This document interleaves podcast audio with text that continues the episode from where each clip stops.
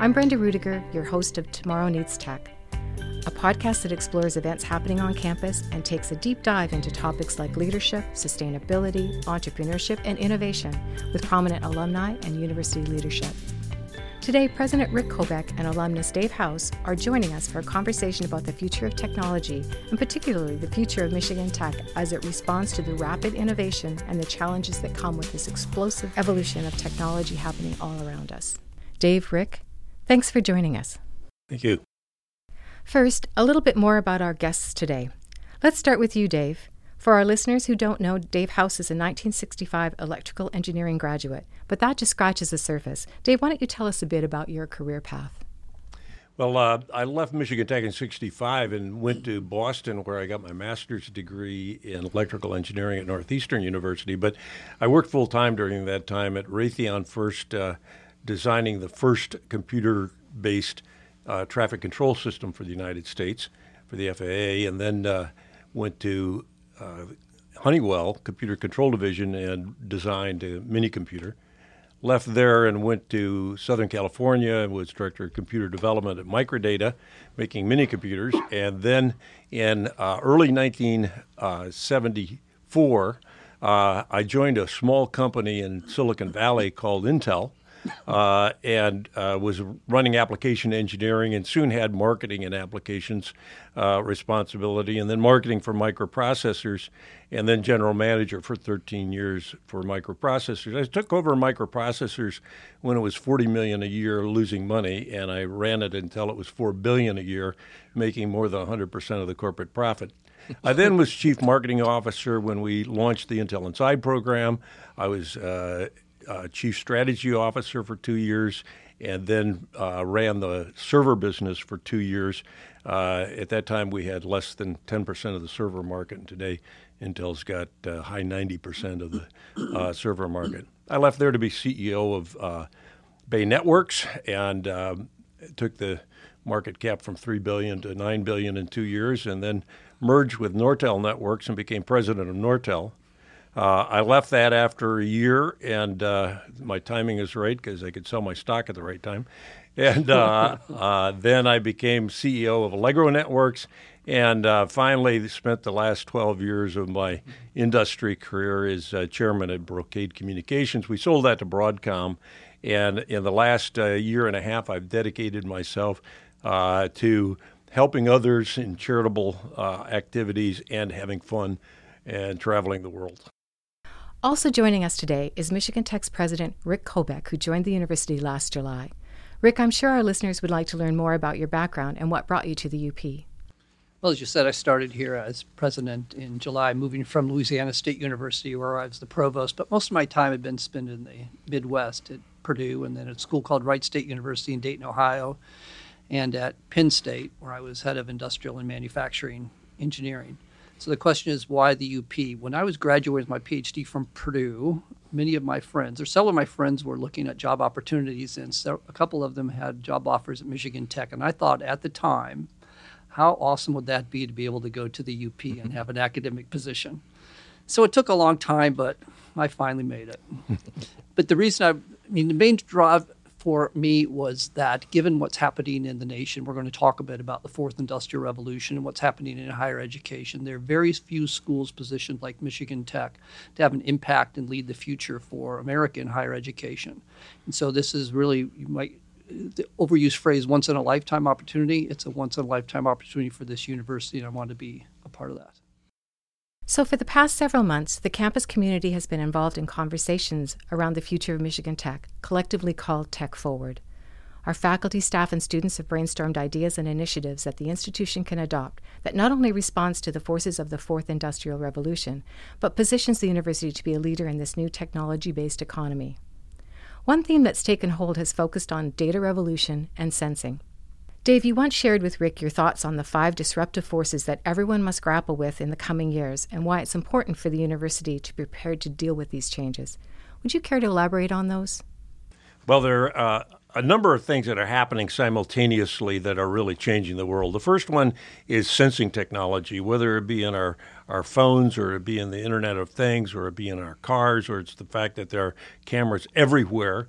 Uh, there's temperature sensors, pressure sensors, motion sensors. Every kind of detector you can imagine has been created by technology.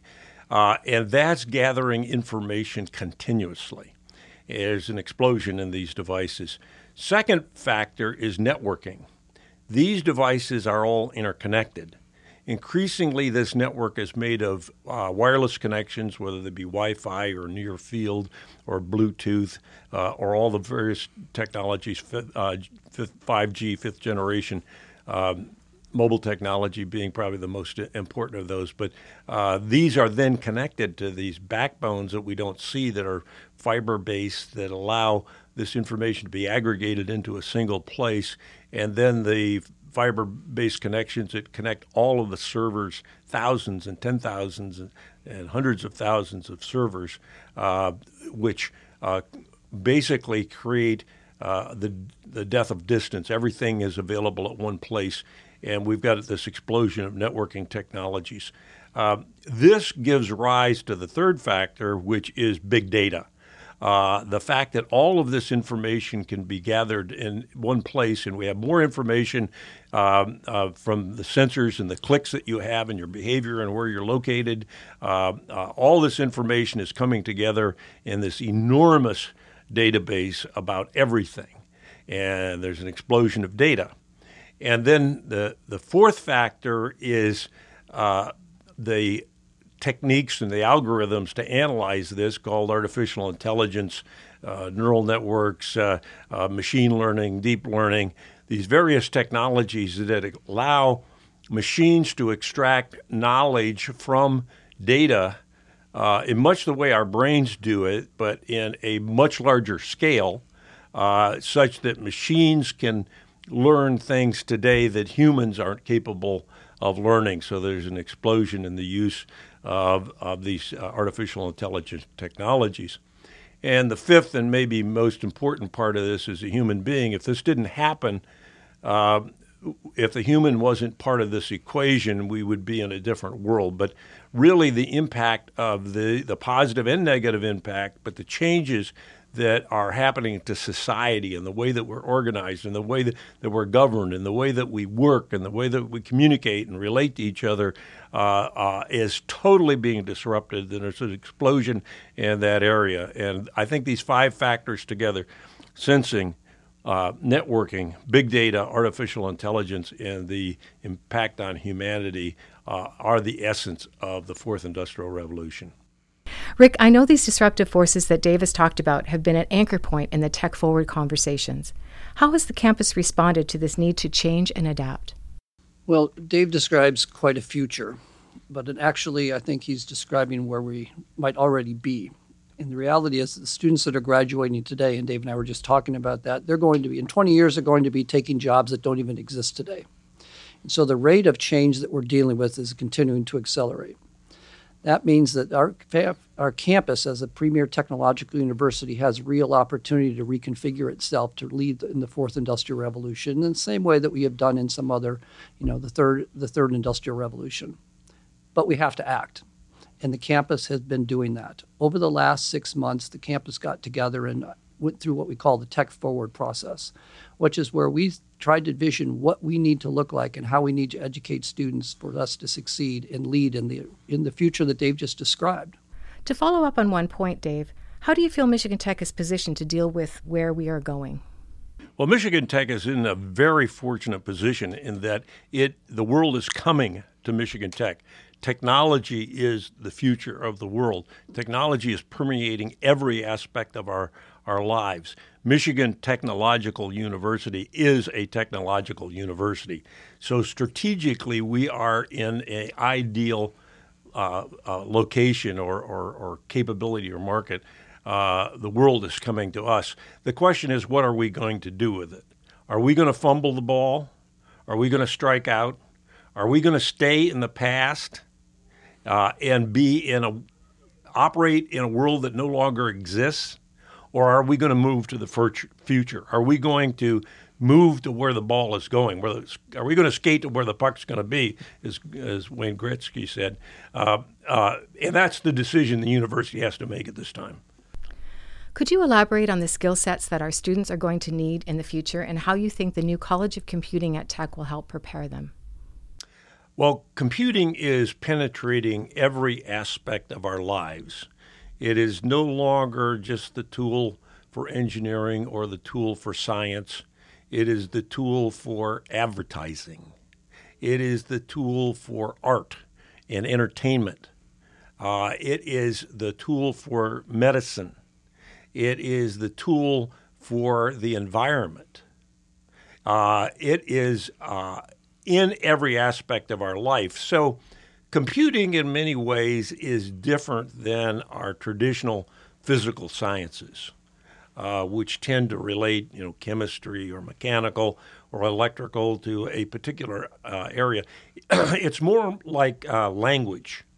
Um, you can't exist uh, without the ability to communicate to and to succeed in life you must be able to understand speak write express yourself in clear ways and that is true whether you're in uh, arts or sciences or any field that you're in and in the future you're going to have to be able to speak the language of computing, no matter what it is you do, because it's penetrating everything.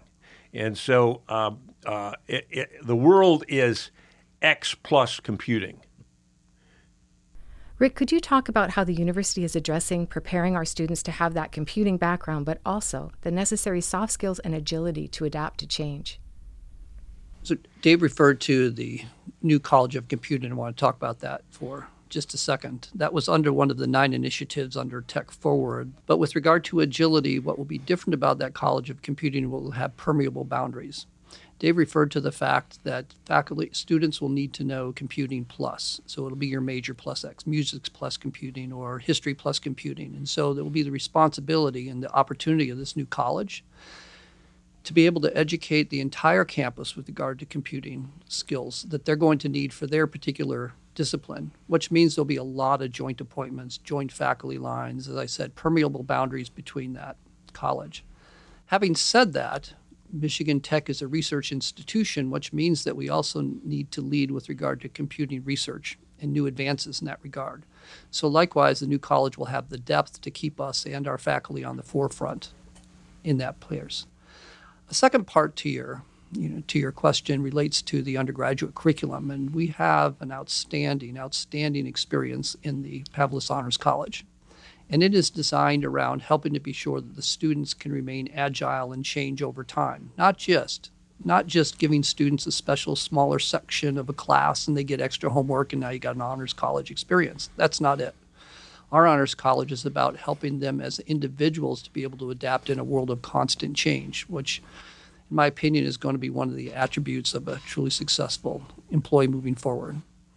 Now, the next step for us is to under, figure out how that skill set can be implemented across the entire curriculum, not just a small subset. And I'm very excited that next year we're going to take on that challenge and through with the support of the dean from the honors college and the provost map out a course so that the honors college experience in one way or another are going to impact all the students on this campus which is they'll be agile when they graduate.